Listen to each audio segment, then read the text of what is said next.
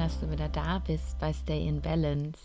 Ich habe in meiner Instagram-Community letzte Woche mal gefragt, ob es Themenwünsche gibt für den Podcast, weil es mir mh, mm, einfach ganz wichtig ist, dass ja, ich euch mit einbeziehe, dass ich auf ähm, eure Themen, auf die Dinge, die euch im Ayurveda wichtig sind, eingehe und ja, mein Wissen, aber vielleicht einfach auch nur meine Meinung dazu teile. Und es kam eine Antwort auf diese Rückfrage, die ich sehr, sehr schön fand.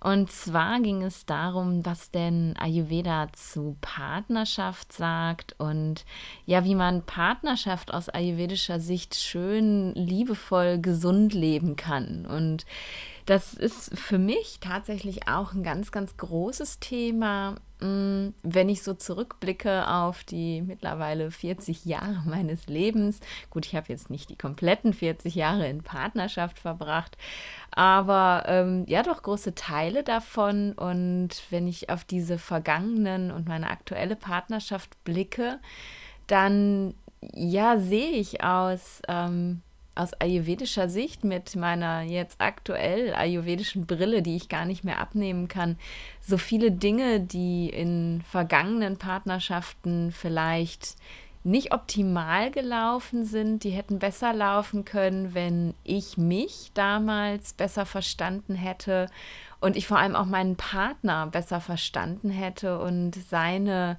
ganz speziellen Qualitäten auch hätte akzeptieren können und ja, feiern, umarmen können und ähm, davon profitieren können. Und deswegen habe ich gedacht, ich schaue mir mit dir heute einmal, ja, diese ganz speziellen Aspekte in Partnerschaften aus ayurvedischer Sicht an.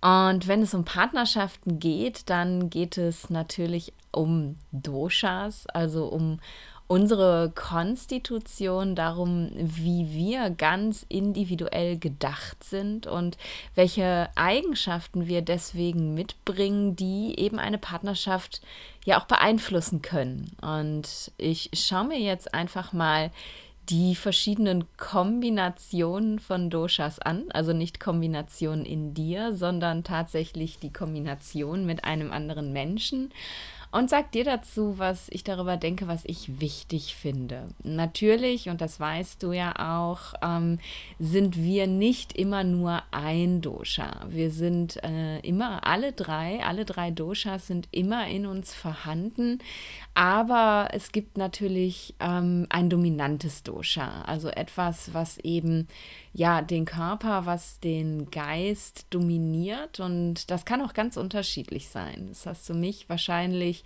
öfter schon mal sagen hören, dass ich ähm, in meinen sehr offensichtlichen körperlichen Aspekten viel Kaffer und auch Pitta habe. Mein Körperbau zum Beispiel ist reichlich Kaffer. Also ich habe, ähm, ich bin klein, relativ klein, 1,64 ähm, und dabei aber sehr rund, sehr weiblich gebaut. Ähm, und da war das auch schon mein Leben lang. Also ich war nie zierlich. Selbst wenn ich sehr, sehr schlank war, habe ich immer noch viele, viele Kurven gehabt, war sehr weiblich. Und das ist so der Kafferaspekt in meinem Körper. Mm, mein Körper mag sich auch zum Beispiel nicht besonders gerne bewegen. Also ich brauche immer so ein bisschen so einen Tritt, bis ich in die Bewegung komme. Oder wenn es anstrengend wird, dann ähm, ja, zieht er sich auch gerne mal zurück und findet Ausreden, warum es nicht sein muss. Auch das ist ganz viel Kaffer. Und in ähm, ja, so mein, mein offensichtlichen Zeichen, die man sieht, Haare, Haut, Augen, mh, mm, findet sich ganz viel Pitta. Ich habe rotblonde Haare, die sind sehr dünn und fein. Meine Augen sind sehr hell, strahlend blau. Ähm, ich habe Sommersprossen, ich kriege sehr schnell Sonnenbrand. Früher habe ich immer gesagt, ich kann nur zwei Farbtöne, rot und weiß. Ähm, mittlerweile bräune ich tatsächlich auch ein bisschen, aber dafür muss ich schon ganz lange in der Sonne sein. Mm, und das sind halt eher so Pitta-Aspekte an mir. Und trotzdem ist aber mein dominantes Dosha in der Geburtskonstitution Vata. Denn meine, ähm, meine mentalen Aspekte, meine Eigenschaften überwiegen einfach da, meine körperlichen. Und auch in meiner Körperlichkeit findet sich trotzdem sehr viel Vata, zum Beispiel darin, wie ich spreche, wie ich mich bewege, äh, darin, dass meine Gelenke alle komplett ähm, hyperflexibel flexibel sind und noch vieles, vieles mehr. Aber in dieser Folge soll es ja jetzt auch gar nicht darum gehen, wer ich so bin, sondern tatsächlich darum, wie ähm, ja, wie erkennst du eben das für dich dominante Dosha in der Partnerschaft? Also wer bist du in der Partnerschaft und wer ist dein Partner? Und da überwiegen natürlich ganz klar die mental-emotionalen Aspekte vor den körperlichen, aber auch die können vielleicht eine kleine Rolle spielen. Mm. Und jetzt schauen wir uns das mal an, die, die Kombinationen zwischen den Doshas. Fangen wir einfach mit dem Vata an, denn ja, da kann ich natürlich am meisten drüber erzählen, weil das bin ich nun mal. Und ähm, wenn du ein, ein sehr dominantes mental-emotionales Vata hast, dann weißt du, dann bist du ein Mensch, der ähm, ja, der sehr bewegt ist, der gerne viel unternimmt, viel draußen ist, Leute trifft, spricht, sich unterhält, sich austauscht, ähm, aber eben auch in seiner, seiner Freizeit viel unterwegs sein möchte, am liebsten, so wie ich, so ein kleiner Nomade ist, immer reisen möchte, ähm, nie an einem Ort wirklich zur Ruhe kommen kann und stillstehen kann, sondern immer neue Impulse, neue Eindrücke braucht, um ja, sich wirklich erfüllt zu fühlen. Und wenn du jetzt mit einem Menschen in einer Partnerschaft lebst, der einen hohen Kaffeeanteil hat zum Beispiel, dann kann das ganz schön kompliziert sein. Ich habe auch so eine Partnerschaft gehabt und da war es tatsächlich so, dass ich das Gefühl hatte, immer vor eine Wand zu laufen. Immer wenn ich gerade in den wilden, flatterigen Warteaktivismus fiel, dann habe ich mich ausgebremst gefühlt, weil ich meine Couch Potato zu Hause nicht bewegen konnte.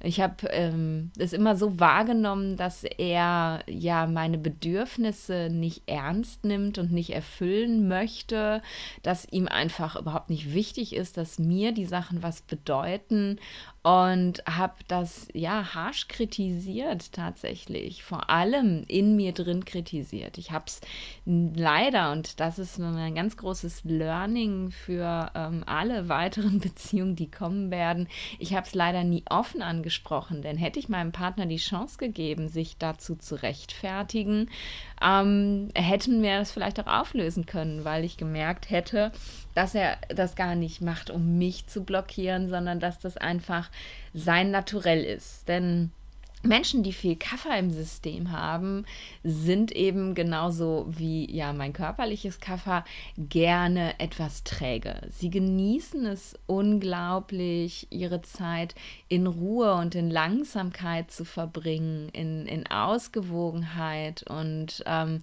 sind dabei eben sehr, sehr ausgeglichen und sehr geerdet. Und wenn dann so ein Vata-Wirbelwind auf so eine Kaffer-Couch-Potato trifft, die das eben genießt, in Stille und Ruhe zu sein, dann treffen da manchmal wirklich zwei Welten aufeinander. Und das kann sich dann ganz schnell mal so anfühlen, als ob dein Partner deine Bedürfnisse nicht wahrnimmt. Und das tatsächlich auf beiden Ebenen. Also es ist nicht nur der Vata-Wirbelwind, der denkt, was soll das? Warum gehst du nie mit mir raus? Warum erlebe ich keine Dinge mit dir? Sondern es ist auch der Kaffermensch, der denkt, warum treibt sie mich denn jetzt immer so? Warum kann sie nicht einfach mal akzeptieren, dass mir das gut tut, ähm, in, in Ruhe zu sein und nicht immer mit diesem massiven Tempo unterwegs zu sein?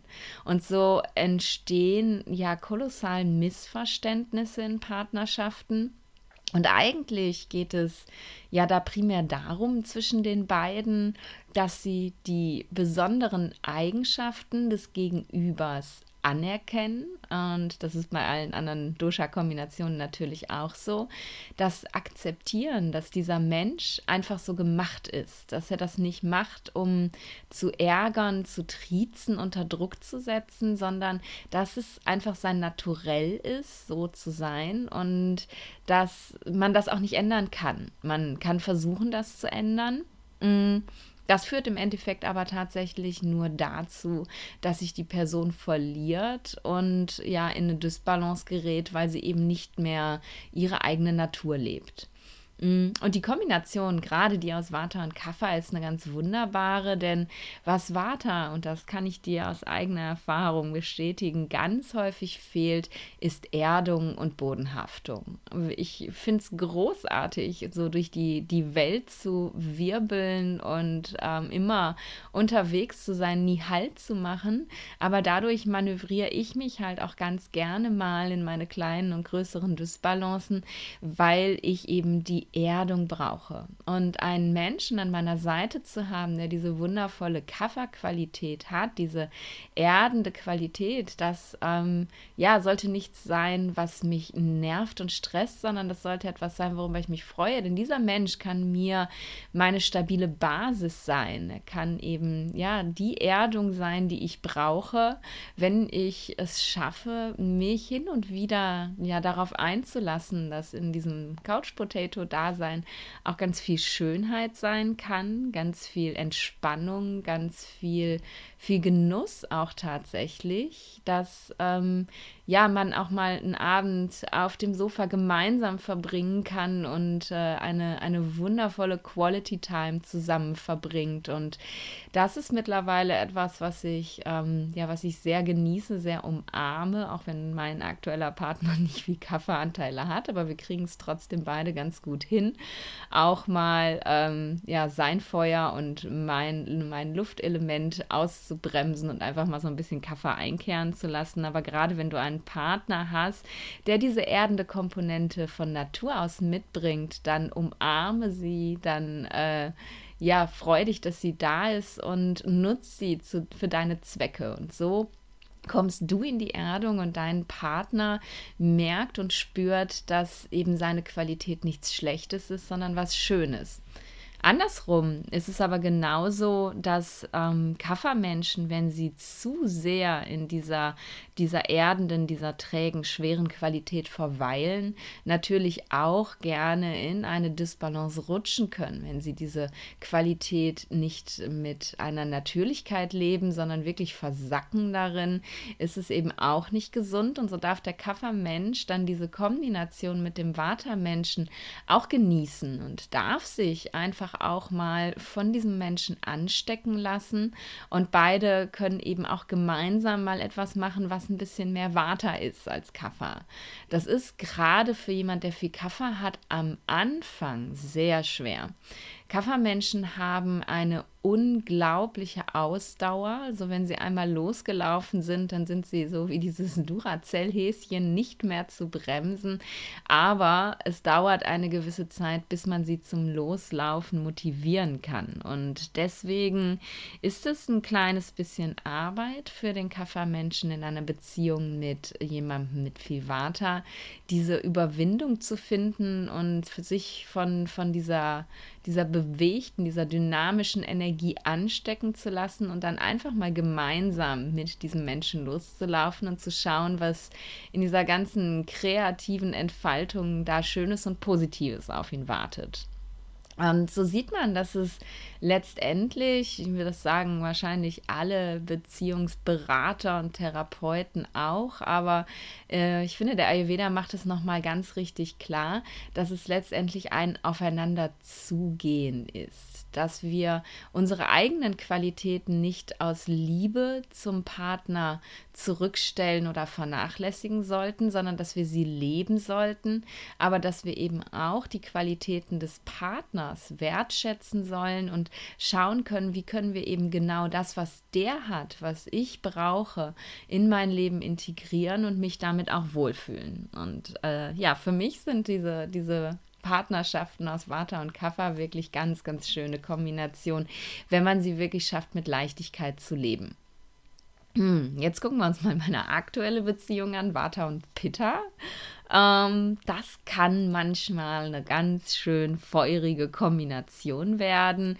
Ähm, vor allem, wenn, wenn da auch noch so ein kleiner Pitta-Anteil in dem Vata-Menschen drin ist, wie, mit, wie bei mir, ähm, dann ist es tatsächlich manchmal schwierig. Ähm, von, der, von den Gemeinsamkeiten her ist es schon so, dass es leichter fällt, denn der Pitta-Mensch ist sicher keine Couch-Potato, er ist auch gerne unterwegs, gerne beschäftigt, gerne bewegt. Und so können die beiden tatsächlich gut miteinander auskommen, wenn es an die Aktivitäten geht, bis zu einer gewissen Grenze. Denn dieser Competition Mode, den Pitta-Menschen haben, der liegt Vatas völlig fern.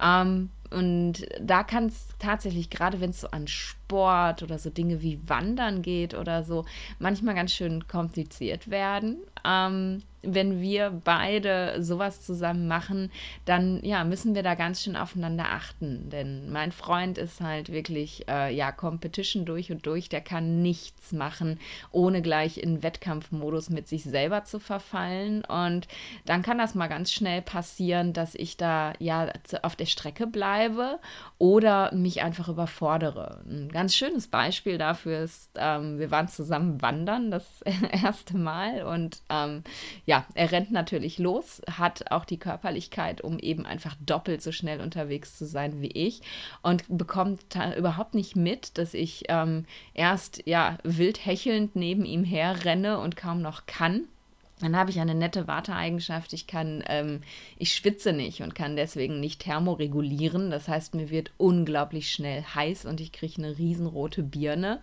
Und das hat er überhaupt nicht mitbekommen, weil er so mit sich selbst beschäftigt war. Ja, und dann irgendwann fiel ich dann zurück und es funktionierte irgendwie gar nicht mehr, irgendwie am Ball zu bleiben mit ihm. Und dann kam eine Höhenangst noch dazu, die ich mittlerweile ganz gut im Griff habe, die mich aber dann doch immer wieder mal, gerade wenn ich mich verausgabe, verausgabt habe und so wackelig bin auf den Beinen, immer wieder mal erwischt und bums stand ich dann da an einem Abgrund und konnte keinen Schritt vor und keinen Schritt zurück und mein Freund war kilometerweit weg. Und das sind, das kannst du dir ganz gut vorstellen, dann wahrscheinlich mal Situationen, in denen es auch mal zur Eskalation kommen kann, wenn wir eben nicht beide ähm, unsere Eigenschaften anerkennen und eben auch die Eigenschaften des Gegenübers anerkennen. Ich bin mittlerweile in der Lage, darüber zu lächeln, ihm keinen Vorwurf zu machen und zu sagen, du hast mich hier alleine gelassen, du hast dich nicht um mich gekümmert, du hast mich voll überfordert, sondern dann zu akzeptieren, hey, okay, das ähm, hat er nicht gemacht, um mich irgendwie zu bestrafen oder mir zu zeigen, wie viel besser er ist als ich. Das hat er gemacht, weil das sein Naturell ist und weil er in dem Moment nicht darüber nachdenkt, was er tut. Und genauso wenig ähm, habe habe ich die Dinge ja gemacht, um ihn in irgendeiner Art und Weise dadurch ähm, ja, eine Breitseite mitzugeben oder wie auch immer. Und so kann man dann ruhig so mal ein bisschen grummeln und auch mal sagen, hey, das war jetzt nicht gut, damit der Partner das eben lernt. Aber man muss halt dann nicht gleich in die Eskalation gehen und denken, ähm, Dinge passieren, äh, weil der Partner einen nicht liebt oder weil er irgendwie nachlässig mit einem umgeht, sondern das ist sein Naturell und man darf darüber reden und darf auch an dieser Stelle eben einen Schritt aufeinander zugehen. Ähm, und die ja sehr schöne, schöne Qualität von, von Vata, dieses dynamische, leichte, das ist halt das, was, ähm, was Pitta-Menschen sehr gerne mal verloren geht, wo es also wirklich dann in diesen, diesen engstirnigen, diesen Fast-Forward-Modus geht, in dem ähm, ja, die ganz gerne mal Scheuklappen aufsetzen und die Welt um sich herum verlieren und während der Pittermensch irgendwie den Waldweg entlang äh, rennt, hüpft äh, das Watterwesen über die Wiese und pflückt Blumen und beobachtet Schmetterlinge und ja, diese Kombination darf man dann äh, tatsächlich auch leben und feiern. Also der, der ganz viel Feuer in sich hat, darf eben auch von dieser Qualität von Vata profitieren und ähm, die Schönheit der Welt um sich herum dadurch vielleicht ein bisschen mehr erkennen, ein bisschen mehr wahrnehmen, dass ähm, ja, hin und wieder mal eine kleine, kleinen Umweg zu machen, eine kleine Abzweigung zu nehmen, sich vielleicht auch einfach mal zu verlaufen und nicht als Erster am Ziel zu sein, wunderschön sein kann, weil man so einfach viel, viel mehr von der Welt sieht. Und so kann halt die, ähm, ja, die die kühlende Qualität von Vata, die kalte Qualität von Vata, das Pitta manchmal ganz schön runterkühlen tatsächlich. Andersrum können Vata-Menschen aber eben von dieser Fast-Forward-Qualität von Pitta auch profitieren und das ähm, ja vor allem in Dingen, wo, wo Menschen mit Vata ihren Fokus verlieren. Da dürfen sie sich gerne dann von den Pitta-Menschen ein bisschen was abschneiden, ein bisschen was abgucken oder vielleicht auch um Rat fragen, wie machst du das? Kannst du mich da unterstützen und somit die, ja, diese Qualität würdigen, ähm, dass Pitta-Menschen sehr fokussiert arbeiten können und Vata-Menschen eben nicht. Also auch da geht es definitiv darum, die positiven Seiten des Gegenübers anzuerkennen und ähm, ja, mit ins Leben zu integrieren und zu schauen, wie kann mich mein Partner, auf welchen Ebenen kann er mich durch die Art und Weise, wie er ist, eben unterstützen und vor allem bereichern. Was sind seine Eigenschaften, die mein Leben bereichern könnte, könnten? Und dann da aber auch drüber zu sprechen, so wie ich es mit meinem Freund getan habe, als ich äh, ja in der Steilwand hängen geblieben bin und nicht weiterkam und er irgendwann gemerkt hat, oh Mist, Freundin verloren und dann wieder zurückkam, ähm, darüber zu sprechen und zu sagen, hey, das klappt für mich nicht, das funktioniert für mich nicht, lass uns einen gemeinsamen Weg finden, wie wir uns ja irgendwo in der neutralen Mitte treffen können in solchen Situationen. Genau. Ähm, ja, und dann kommt noch die Kombination von Pitta und Kaffa. Da kann ich jetzt natürlich aus meiner eigenen Erfahrung so viel nicht erzählen, weil ähm, ja beides ist nicht so dominant in mir vorhanden. Aber es ist eben auch wieder eine Kombination, ähm, von der beide in einer Partnerschaft sehr profitieren können.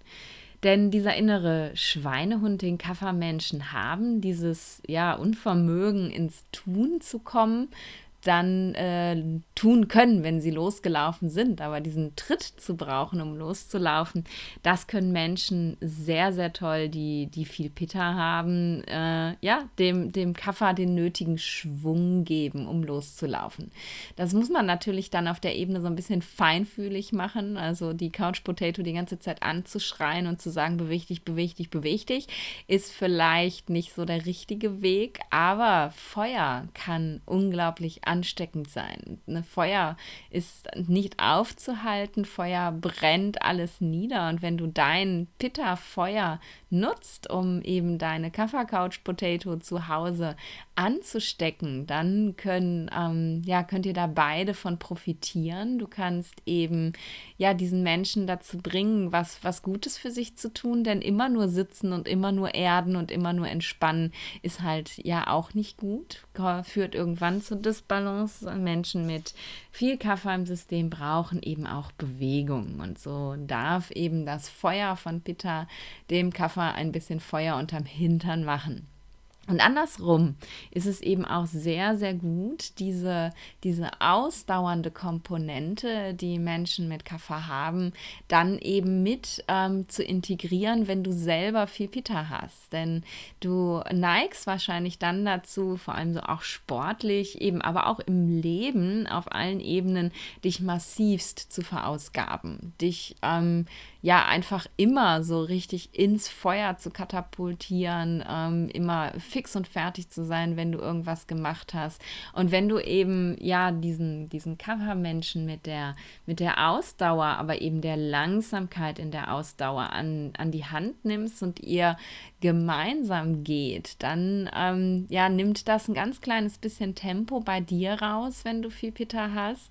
Und ähm, das kann sehr, sehr heilsam für dich sein, die Sachen eben zu einem Ende zu bringen, aber eben nicht mit dieser Mordsgeschwindigkeit, die du normalerweise an den Tag legst, sondern ja, mit ein bisschen mehr Trägheit tatsächlich. Und ähm, so könnt ihr auch wieder voneinander profitieren, wenn ihr eben ja euch von der Qualität eures Gegenüber ein wenig anstecken lasst, wenn ihr genau wie bei den anderen Kombinationen auch einfach einen Schritt aufeinander zugeht, anstatt äh, jeder in seiner Ecke des Raumes bleibt und darauf besteht, dass das, was er tut, genau richtig ist. Denn unter all dem äh, unsere schönen Qualitäten, unser naturell Leben, darf man nicht vergessen, dass es eben immer die Balance ist, um die es geht. Es geht immer darum, das, was wir von Haus aus mitbringen, nicht zu überagieren,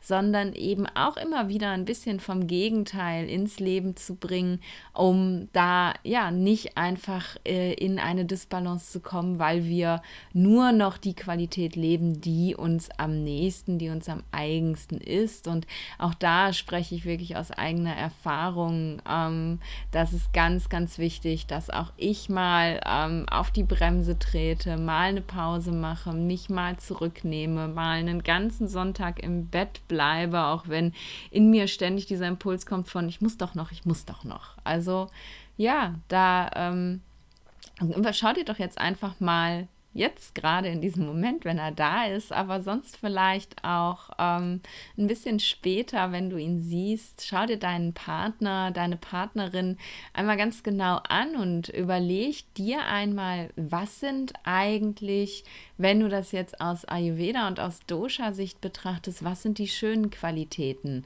an deinem Partner, die ja deinen Partner, deine Partnerin so liebenswert auch machen, die sie ausmachen, die aber für dich manchmal, weil du vielleicht nicht die gleichen Qualitäten hast, die für dich manchmal auch ähm, nervig, doof und anstrengend sein können.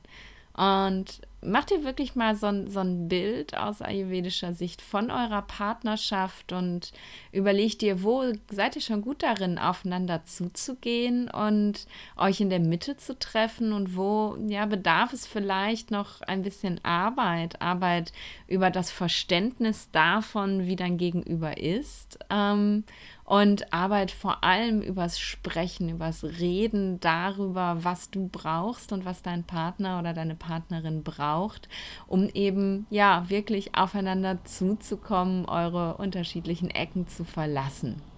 Mm, über eine Kombination habe ich jetzt noch nicht gesprochen, nämlich was ist denn, wenn du mit jemandem zusammen bist, in einer Partnerschaft lebst, der genau das gleiche Dosha hat wie du.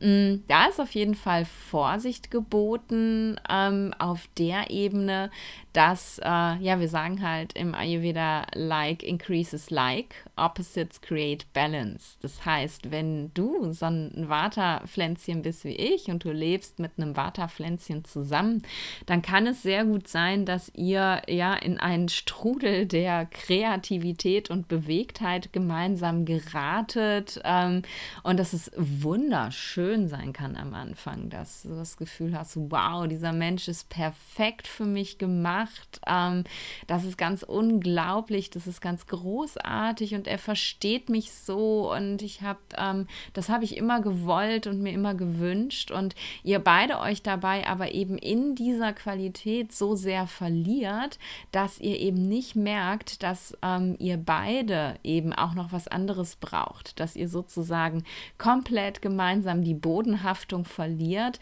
wahnsinnig hoch fliegt und dann eben wahnsinnig tief fallen könnt.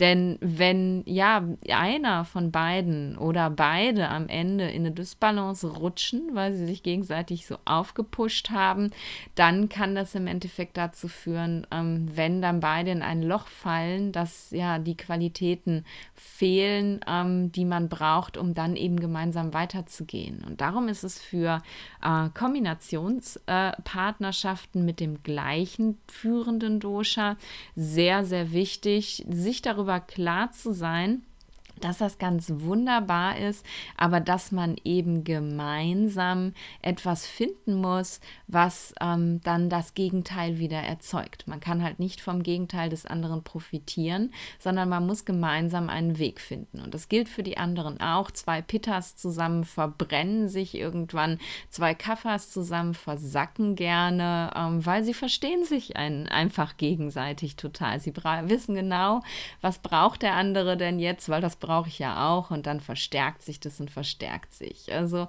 wenn du eine solche Partnerschaft hast, was wundervoll sein kann, also auch da ähm, ist es jetzt kein erhobener Zeigefinger von wegen, oh mein Gott, trenn dich, du brauchst jemand anderen. Nein, aber dann überlegt doch mal gemeinsam, wenn ihr beide das gleiche führende Dosha habt, was ist es, was ihr braucht und könnt ihr das zum Beispiel auch gemeinsam machen? Könnt ihr das gemeinsam praktizieren? Es ist vielleicht Yoga, das ähm, für Vatas sehr erdend ist, Yin-Yoga oder ja, ein eher statisches Hatha-Yoga, das ihr zusammen praktizieren könnt, um euch zu erden. Könnt ihr Pranayama machen, könnt ihr gemeinsam meditieren. Was macht euch Freude? Spaziergänge im Wald zusammen oder, oder, oder. Es gibt so viele wundervolle Sachen, mit denen man sich eben auch gemeinsam erden kann. Und da finde ich es eben besonders schön, wenn ähm, man gemeinsam so hoch fliegt, dass man eben auch eine gemeinsame Praxis findet, um wieder runterzukommen. Also, dass nicht der eine irgendwie die eine Sache macht, der andere die andere Sache, sondern dass ihr da auch wirklich zusammengeht, ähm, um euch eben auch in diesem, diesem Gegenteil unterstützen zu können. Und genauso ist es eben auch für zwei Kaffers. Überlegt euch, was, was macht euch Feuer unterm Hintern? Ihr müsst jetzt nicht eine gemeinsame Joggingpraxis entwickeln, aber vielleicht tanzt ihr beide super gerne. Dann macht ihr Salsa-Musik zu Hause an und tanzt euch aus dieser Kafferträgheit zusammen. Ähm, was ist mit Pita? Ne? Vielleicht, vielleicht mögt ihr beide ähm, an die frische Luft gehen und, und spazieren oder ihr mögt beide schwimmen gehen oder überlegt, wie, wie könntet ihr eben Erdung und Kühlung gemeinsam integrieren. Das finde ich eben eine ganz, ganz wichtige Sache, wenn man ja sich mit seinem Partner sozusagen in seiner Qualität verstärkt, dass man auch mit seinem Partner da wieder rausfindet. Denn ja, ihr versteht euch einfach. Ähm, am besten. Ihr wisst halt ganz genau, was braucht der andere und könnt euch da sehr, sehr gut unterstützen. Das heißt nicht, dass ihr jetzt nie wieder unterschiedliche Hobbys haben dürft. Ganz im Gegenteil, das dürft ihr trotzdem. Aber so eine gemeinsame Praxis, um eben das Dosha wieder auszugleichen, das finde ich eine ganz, ganz tolle Sache tatsächlich. Und jetzt zum Abschluss möchte ich noch mal auf ein Thema eingehen, ähm, das mir auch sehr, sehr wichtig ist tatsächlich. Ähm, und da geht es so ein bisschen um das Thema die Sprachen der Liebe. Mm, du, du kennst äh, dieses Buch vielleicht, wie heißt es eigentlich? Die fünf Sprachen der Liebe? Ich muss ehrlich sagen, ich kenne nur den Titel, ich habe es tatsächlich nie gelesen, aber mir haben sehr viele Menschen schon darüber erzählt und ich finde es eben sehr, sehr spannend. Der Autor ähm, beschäftigt sich in dem Buch damit, dass Menschen eine unterschiedliche Art haben, Liebe auszudrücken und dass das manchmal, wenn zwei ganz verschiedene Menschen zusammenkommen, kompliziert kompliziert sein kann, weil der eine denkt, dass der andere ihm keine Aufmerksamkeit, keine Liebe schenkt, aber eben einfach seine Sprache nur nicht verstehen kann. Und das kann eben auch sehr, sehr gut passieren in Kombinationen, ähm, wenn zwei unterschiedliche Doshas zusammenkommen. Denn auch die Doshas sprechen eine unterschiedliche Sprache der Liebe. Und das kannst du dir wahrscheinlich sehr, sehr gut vorstellen.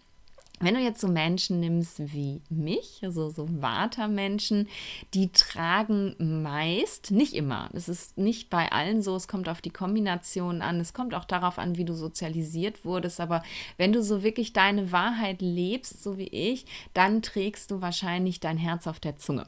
Mm, dann hast du überhaupt gar keine Verträge damit, wirklich jedem und allem zu erzählen, wie es dir eigentlich gerade geht, was du fühlst, was du brauchst, was dir wichtig ist.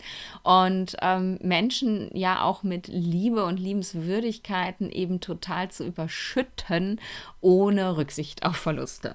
Mm, das kann tatsächlich schön sein für manche Leute. Ähm, das kann aber auch für manche Leute wahnsinnig anstrengend sein. Gerade in der Kombination mit einem Kaffermenschen kann das eben sehr schwierig sein. Wenn du jemanden, der eher zurückhaltend ist in seinen Äußerungen, in seinem ganzen Typ, so überschüttest mit deiner Liebe, dann kann er das Gefühl haben, dass es ihm zu viel wird. Ähm, er ist zwar selber ein, ein unglaublich liebender Mensch, ein treuer Mensch, ein Mensch mit, ähm, ja, mit wahnsinnig viel Herz, nur hat er einen ganz anderen Weg, das auszudrücken, hat eine ganz andere Art und Weise, es auszudrücken, aber auch es anzunehmen. Und es kann also tatsächlich sein, dass diese diese ganz offensichtlichen Liebesäußerungen, die du so verteilst über den Tag, dem anderen schon zu viel werden können. Mm. Und es kann eben im Gegenzug sein, dass diese, diese diskrete Art und Weise, Liebe auszudrücken, vielleicht gar nicht mal durch Worte, sondern wirklich durch, durch Gesten, also durch dieses, dieses Zeigen, hey, ich bin, ich bin für dich da, ich bin dein, deine Basis, ich bin dein Fels in der Brandung. Ich, egal was du brauchst, ich, ich werde das für dich tun. Ich werde immer für dich da sein. Und das sind so, ja, diese kleinen Alltagsgesten, dass du nicht fragen musst, äh, kannst du mir noch einen Kaffee kochen, sondern der schon gekocht auf deinem Tisch steht, dass, ähm, ja, wenn du ganz beschäftigt bist, mal eben dein Haushalt erledigt wird, dass plötzlich die Einkäufe Käufe gemacht sind, obwohl ihr noch gar nicht drüber gesprochen habt hattet, was eigentlich eingekauft werden muss und es ist auch noch alles perfekt erledigt, dann ist das vielleicht die, die Sprache der Liebe deines Partners. Und du kannst ganz lange darauf warten, dass er mit dir redet und so wie du dein Herz auf der Zunge trägst, das auch tut, das wird er nicht tun, weil es eben nicht sein Naturell ist, so nach außen zu gehen, so extrovertiert zu sein, sondern es ist sein Naturell, dir zu zeigen, ich bin für dich da, ich liebe dich.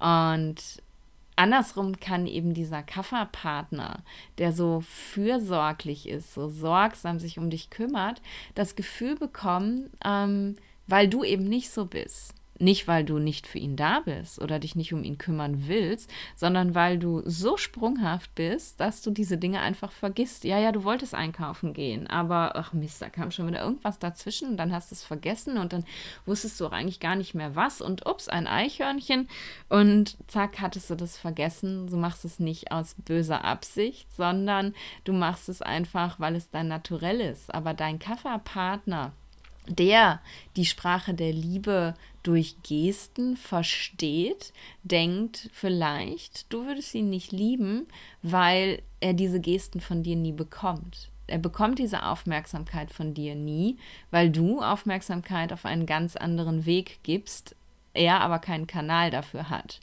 Also überleg mal, wenn du so eine Kombination zu Hause hast, wie könntet ihr euch da annähern? Müsst ihr euch da annähern? Muss der Kaffermensch jetzt plötzlich anfangen, sein Herz auszuschütten? Muss der Watermensch plötzlich anfangen, die Wohnung zu putzen, um Liebe zu beweisen?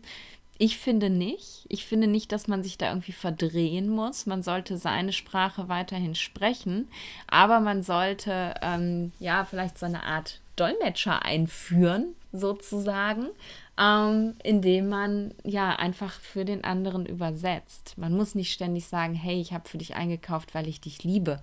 Aber man sollte dem anderen vielleicht ähm, hin und wieder mal erklären, warum man Dinge gemacht hat. Oder vielleicht, wenn man eben ja der Vata-Wirbelwind ist, der einfach nur vergisst, Dinge zu tun, in dem anderen auch erklären, warum man Dinge nicht gemacht hat, damit derjenige tatsächlich deine Sprache der Liebe verstehen kann und dann auch akzeptieren kann, dass du nicht seine Sprache sprichst. Das finde ich total wichtig. In Kombination mit Pitta-Menschen ist das sehr, sehr unterschiedlich mit der Sprache der Liebe. Ähm, es kommt bei Pitta-Menschen, habe ich das Gefühl, immer sehr darauf an, wie sie wie sie sozialisiert wurden. Es gibt zum Beispiel Menschen, die viel Pitta haben, die sehr erfolgreich sind, die sehr viel Geld verdienen, die beginnen irgendwann Liebe in materiellen Dingen auszudrücken.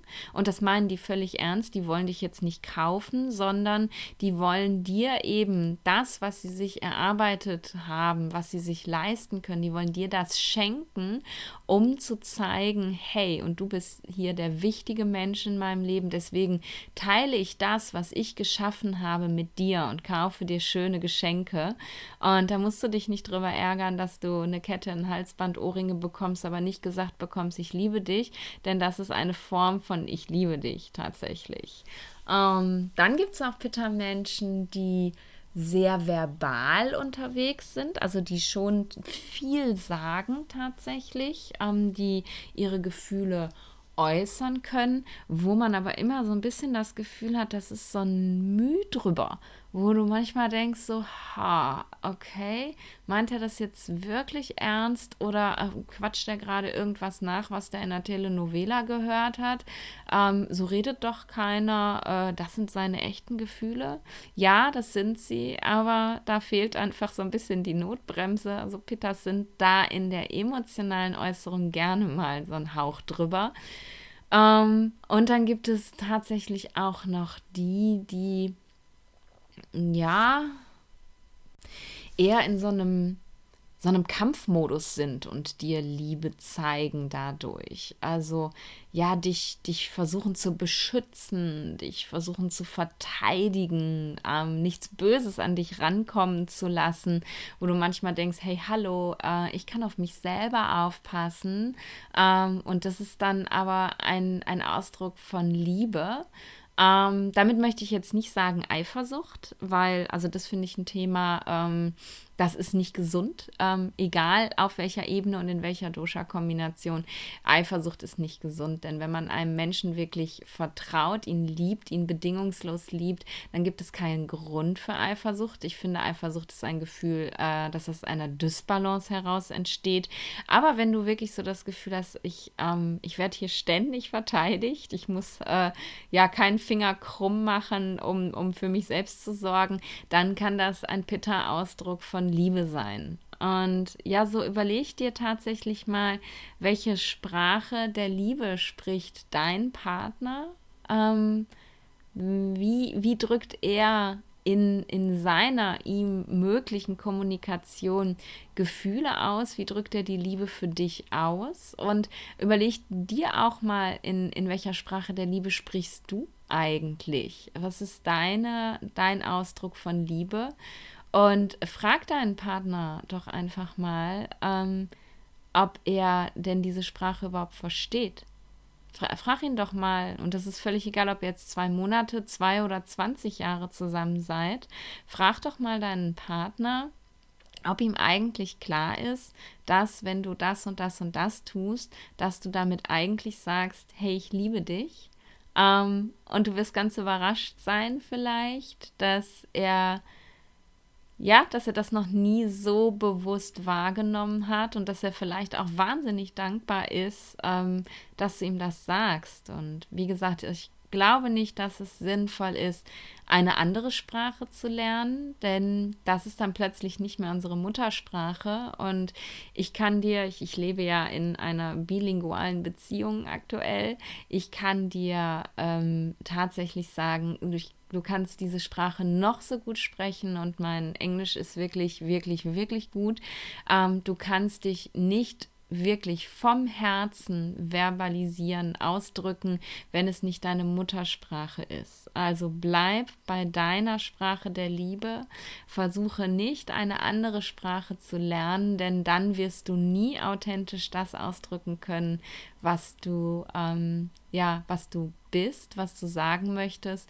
Aber überleg doch vielleicht mal, ob du deinem Partner nicht ein kleines Dosha-Liebes-Dictionary machen kannst, indem du ihm einfach erklärst, was du mit den Gesten, den Geschenken, den äh, Verteidigungen, was auch immer, was du damit eigentlich wirklich sagen möchtest, damit er das ja für die nächsten zwei Monate, zwei oder 20 Jahre weiß und ihr eure Liebe eben wirklich auch gemeinsam feiern könnt, anstatt sie permanent in Frage stellen zu müssen, so wie ich das leider und in vielen vorherigen Partnerschaften sehr oft machen musste, ähm, weil ich, ja, ich hatte kein Dictionary für meinen Partner. Ich habe ihn einfach nicht verstanden und viel zu oft Dinge auf mich selber bezogen, viel zu oft gedacht, er tut Dinge, um mich zu ärgern und wir haben einfach viel zu selten, viel zu wenig darüber geredet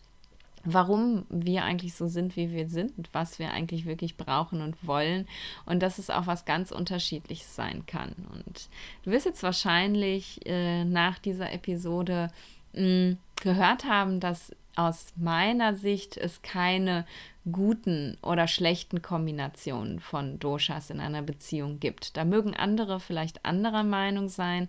Ich finde tatsächlich, jeder Mensch kann mit jedem Menschen leben, wenn er in der Lage ist, sich selbst zu erkennen und in der Lage ist, die Qualitäten des anderen zu erkennen und wertzuschätzen.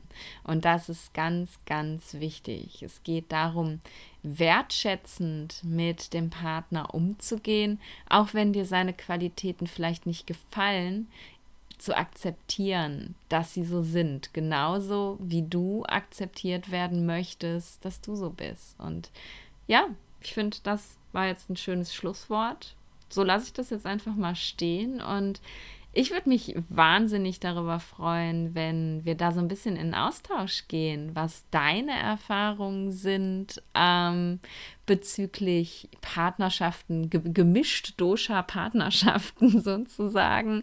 Und dass du mir vielleicht auch ähm, mal schreibst, gerne unter den Instagram- oder den Facebook-Post zu dieser Podcast-Folge, wie ähm, du dich denn in der Liebe äußerst, was deine Sprache der Liebe ist und ähm, ja, vielleicht auch die deines Partners, weil jeder ist ganz, ganz individuell und ich freue mich immer, wenn ich noch dazu lernen darf und ähm, ja, von dir auch lernen darf, was da deine Besonderheiten sind.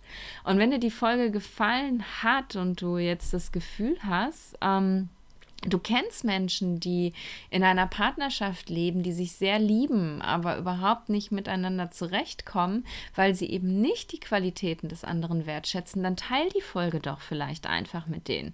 Man kann das ganze Dosha, Vata, Pitta, Kapha unterm Strich auch einfach äh, sich rausdenken, wenn die Leute noch keine Ahnung von Ayurveda haben.